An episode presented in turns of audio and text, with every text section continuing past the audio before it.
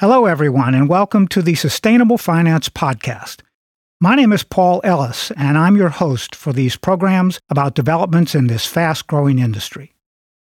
Green Scooter works at the cutting edge of the latest trends in renewable energy and urban transportation.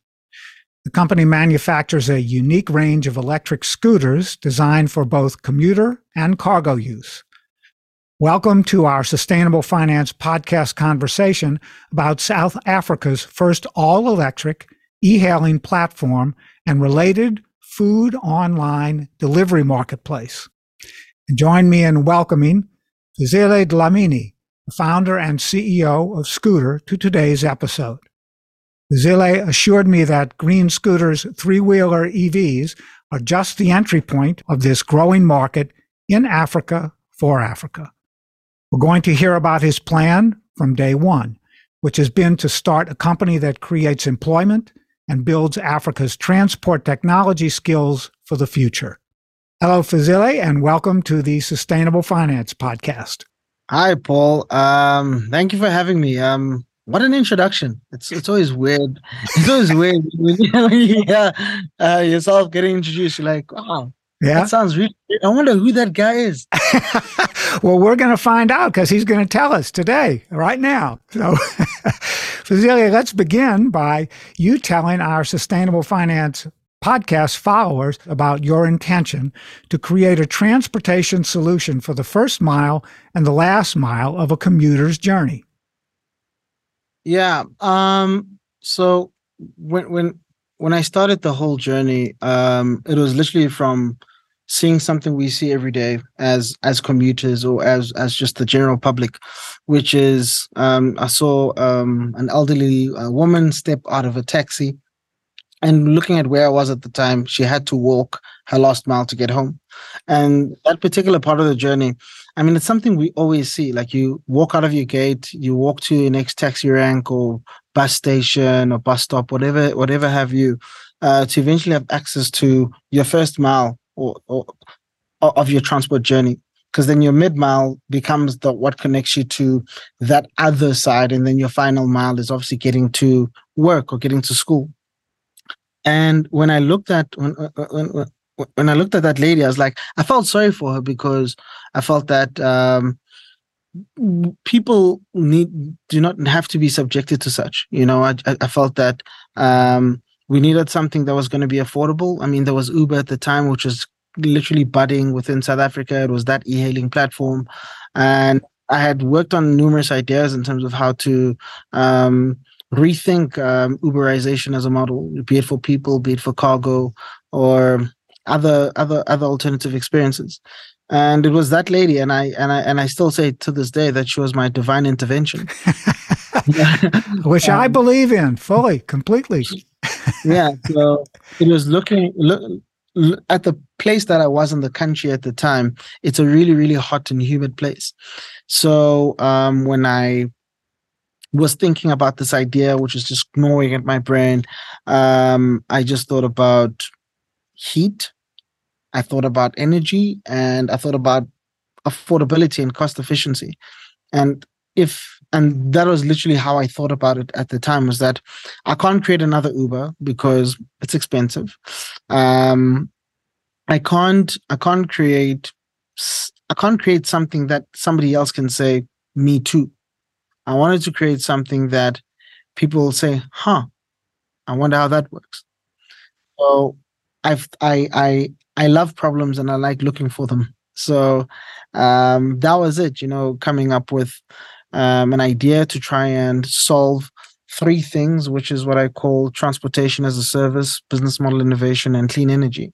So the best way to try and kick this thing off would be through micromobility, um, how it can be interpreted within a developing uh, world. Uh, because again, if you look at how it's applied in Europe, it's very much different uh, because of how everything is so close to one another uh, as to how it be applied in even in America or even in China and South Africa, um, which, which our countries are very large. You know, they're very huge. Um, the spatial planning um, breaks it up like that. So that's how I, have I've been looking at it, and I think like you know over time, uh, constantly flirting with this problem, um, learning and learning a lot of things, you you realize that we still have a very long way to go. Yes, that's for sure. Now, what you're describing, though, at the moment, is what you call the ZB. Is that what it's called? Is that the name the name of the fully electric vehicle on three wheels? And as you said already through this uh, story, um, it's targeted at daily commuters, uh, first mile and last mile commuters. Now, what about consumers who would like to own an affordable electric vehicle for short to medium term distance trips. Fezile, is it the same vehicle that would be talking about or something different? Currently, this this would be the same vehicle we're talking about. Um, um, just to also tell you, there's other developments that we're also busy with, which we hope to make an announcement of uh, later on in the year. Mm-hmm. Um, this is, you know, scooter literally going 2.0. Um, again, I mean, you look at the type of market that like a three wheeler functions in, you know, um, from a passenger transport thrives really, really well in other African countries. You must remember, like South Africa is a very different country. It's a very, it's a highly developed country. Um, it has all the infrastructure that a lot of no African country can literally come close to.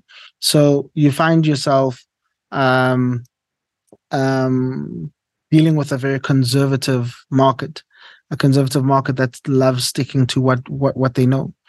Um, so when you look at passenger transport, you there's a lot there's a lot of psychology that you have to like you know shift and change for people to try and understand and um, conscientize themselves on. Um, so what I hope is that, and what I had hoped when I had started is that people will see it as a as a as a cool, uh, nimble, lean uh, alternative uh, for personal use. But again, not all people see things the same way. And like I said, what literally dictates what people purchase from a vehicle perspective in a country like South Africa is the spatial planning. And that's because people work, uh, they live very far from work. Um, but where we've managed to find our our groove um, is within the cargo delivery space and how we've now we've we've we're literally we're onto something really amazing right now um, especially with the different partners that we're working with. So we're redefining um, uh, first mile last mile delivery especially first mile because first mile a lot of people talk about it but not within this uh, particular space we're operating in. But i'm hoping that over time just to close off with this answer i'm hoping that within the next five years um, we will be developing and we would have developed and launched uh, two two new products two newer products. Those for like a delivery van one something i'm really passionate about i'm really really trying to achieve. And also an suv if i don't go into the suv or suv passenger passenger vehicle market. Um, but I, when when when you look when you look at the data in terms of what is the most consumed type of vehicle like even in America, it's a, it's a pickup truck. Pickup truck is number one sales, I think. Um, Always in America. so, so you look at that and you translate it into South Africa. It's the commercial. So, like a delivery van or a pickup truck, also is is very popular. So, when we now look at which market we're trying to tackle, I'm now focused on this particular segment again, I think it's something that will mature it, with time because it's why we're trying to solve that particular problem within that market segment.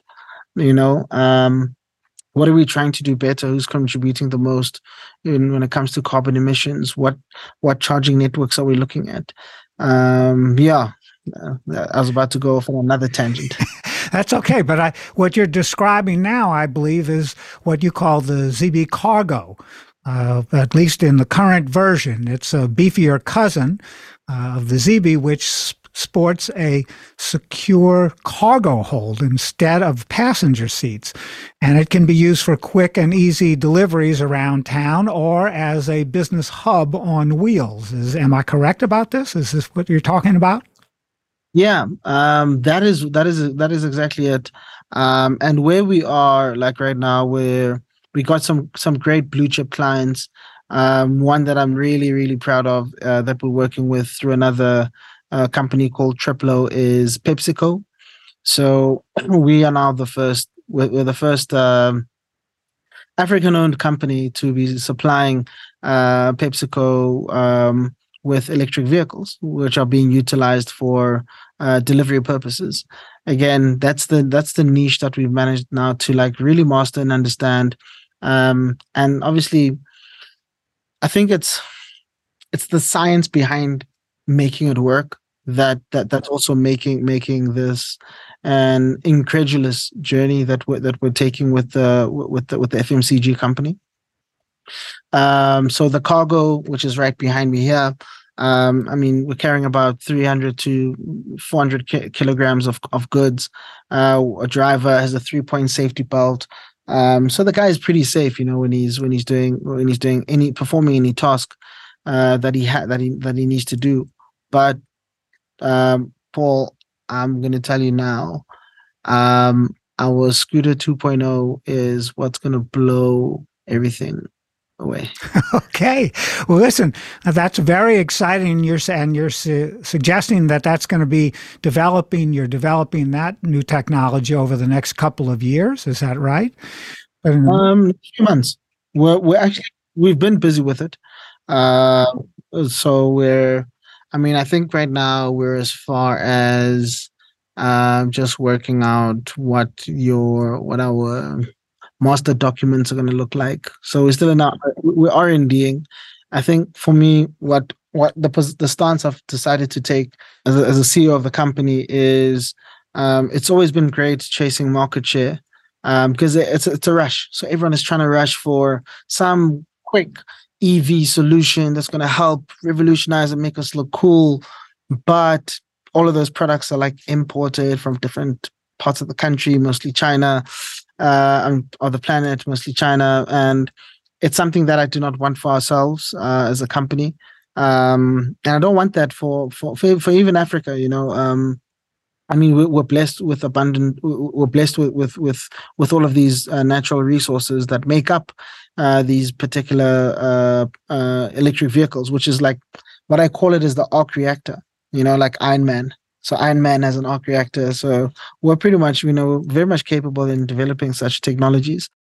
Um, so yeah, I mean, sorry, I was just going off another. Thing. That's okay. That's okay. now, Fezile, you have a strong background in strategy, marketing, digital, and social media.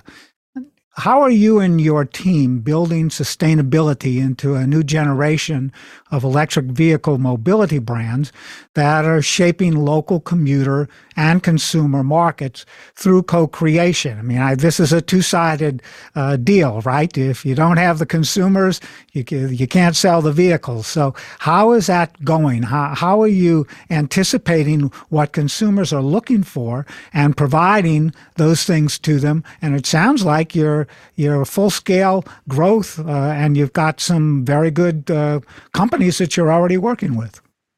Seven years ago, when I started the company. Mm-hmm um, I kept I, I told no one about it, not even my family.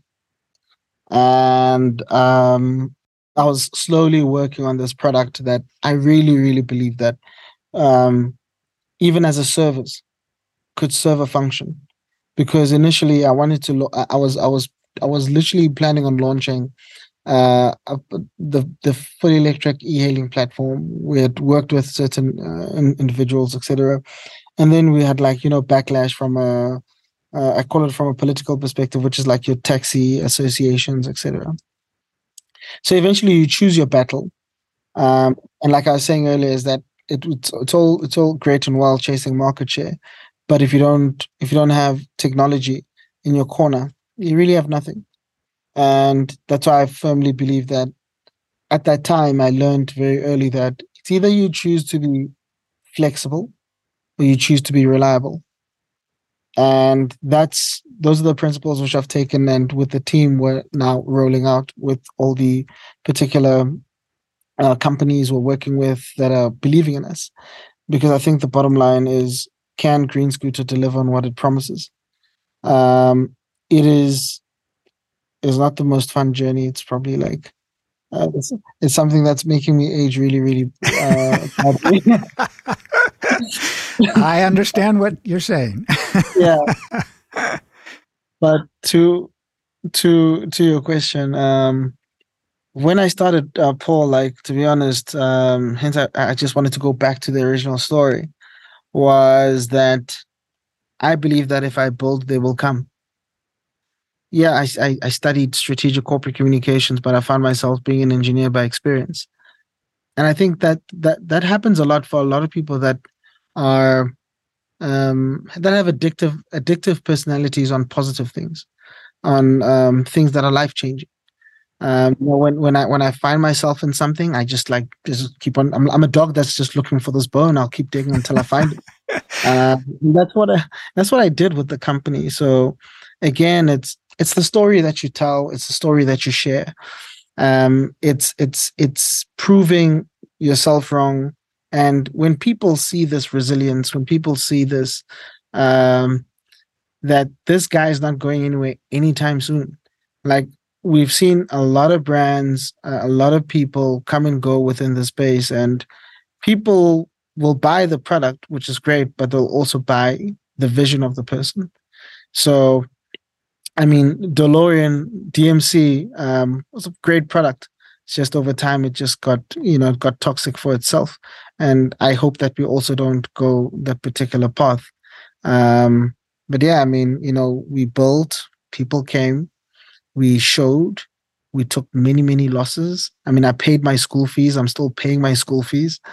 Um, and you know it's also one thing i had to learn over the past two months uh, because of having supply chain constraints is being open and honest with your customers like people pay, people spend a lot of money to to to purchase our product and when we start having supply chain constraints um, that are literally like out of out of our hands because we just have to sit and wait. You know, the I think China had its own lockdown again, probably uh, back in November, December, uh, which affected the the delivery of certain components to our other suppliers in India. Um, it literally had all of us like this and then you have you know then you also have customers that you have to constantly try and reassure that i'm not stealing your money like your money is literally went into building this product but i'm just stuck and i have to send back certain products and um, so it comes with its own journeys like i said. Um, i hope i've answered and given you more. Well first of all i want to let you know that five years ago i had no intention of starting a podcast platform. So uh, you can see where i'm at these days with with the development uh, of my business and it's challenging every single day. I, I completely agree with you. Uh, also i think that when I have conversations with entrepreneurs like yourself. You can read a story about what's happening with large publicly traded companies about essentially the same supply chain issues that come up for those companies in the in the news or hear it on the news but you don't get the same kind of feeling in my experience uh, that you do when have, we have a con- I have a conversation like this with someone like yourself so let's leap forward in our minds and ask you to share your 10 year vision for an EV based mobility future in Africa's fast growing economies. To end today's program. Funny enough, today I had a meeting, and the meeting was about. I had once presented something last year at uh, at an event, and I spoke about I spoke about developing the value chain for electric vehicle uh, for electric vehicles in South Africa for the West in South Africa, and how does it look like? And and that's what I see. I see myself over the next ten years. In the next ten years, I'll be forty-two years old. I see multiple products. I see ourselves morphing from being a automotive company to being a technology company where we're building the best technologies that are applied not only in electric vehicles but also in residential households. I see one in 10 vehicles in South Africa probably being mine that's on the road, product that we built, you know, with the people that we we care about in mind. I see our own version of Singapore. You know, how Singapore has really developed its economy over 50 years was is amazing. It's it's, it's mind blowing. It's out of this world. I see the same thing. I see a smart city, and I really want to call it Scooter City. Okay. Uh, Fezile, I'm going to have to stop you here because uh, we're, just about out of time. I know we could go on for uh, for hours. I love hearing these kinds of stories, but if you could let our followers know where online they can learn more about Scooter and other investment opportunities in South Africa's growing economy? And how can they get in touch with you to learn more about the topics that we've discussed in today's episode? Uh, people can get a hold of me through um, our website, uh, www.greenscooterza.com. They could also send us an email, uh, admin at greenscooterza.com. Social media, people can also follow us, Scooter RSA. Um, then that's on all social platforms Twitter, Facebook, Instagram, and, and LinkedIn. So that's where we are. Um, that's where we mostly talking. And I mean, right now, um, if if you're an investor and you're looking at where is the next gold mine, it's pretty much back in Africa. and, and I agree. Yeah, and and that's because of the natural resources that are going into like there's no other unicorn that's I don't see it coming out of America or Europe. Um, it's already hit the ceiling. At this point, unicorns are coming out of are coming out of Africa, and they're coming out of Africa fast. Lives are changing, economies of scale are shifting, and I mean, you look at right now in America from a macroeconomic level perspective, um, it's getting a huge a huge knock. Somehow, somehow, I was chatting about this thing with particularly individual that we don't get we don't get hit we don't get hit um, when the bear sneezes we don't catch a cold as much. So, listen, thanks again, Fezile Dhlamini and Scooter, for joining us today on the Sustainable Finance Podcast. We'll be back for a, for a follow up with you for sure before too long. And to our followers, join us again next week for another episode. I'm Paul Ellis, and this is the Sustainable Finance Podcast.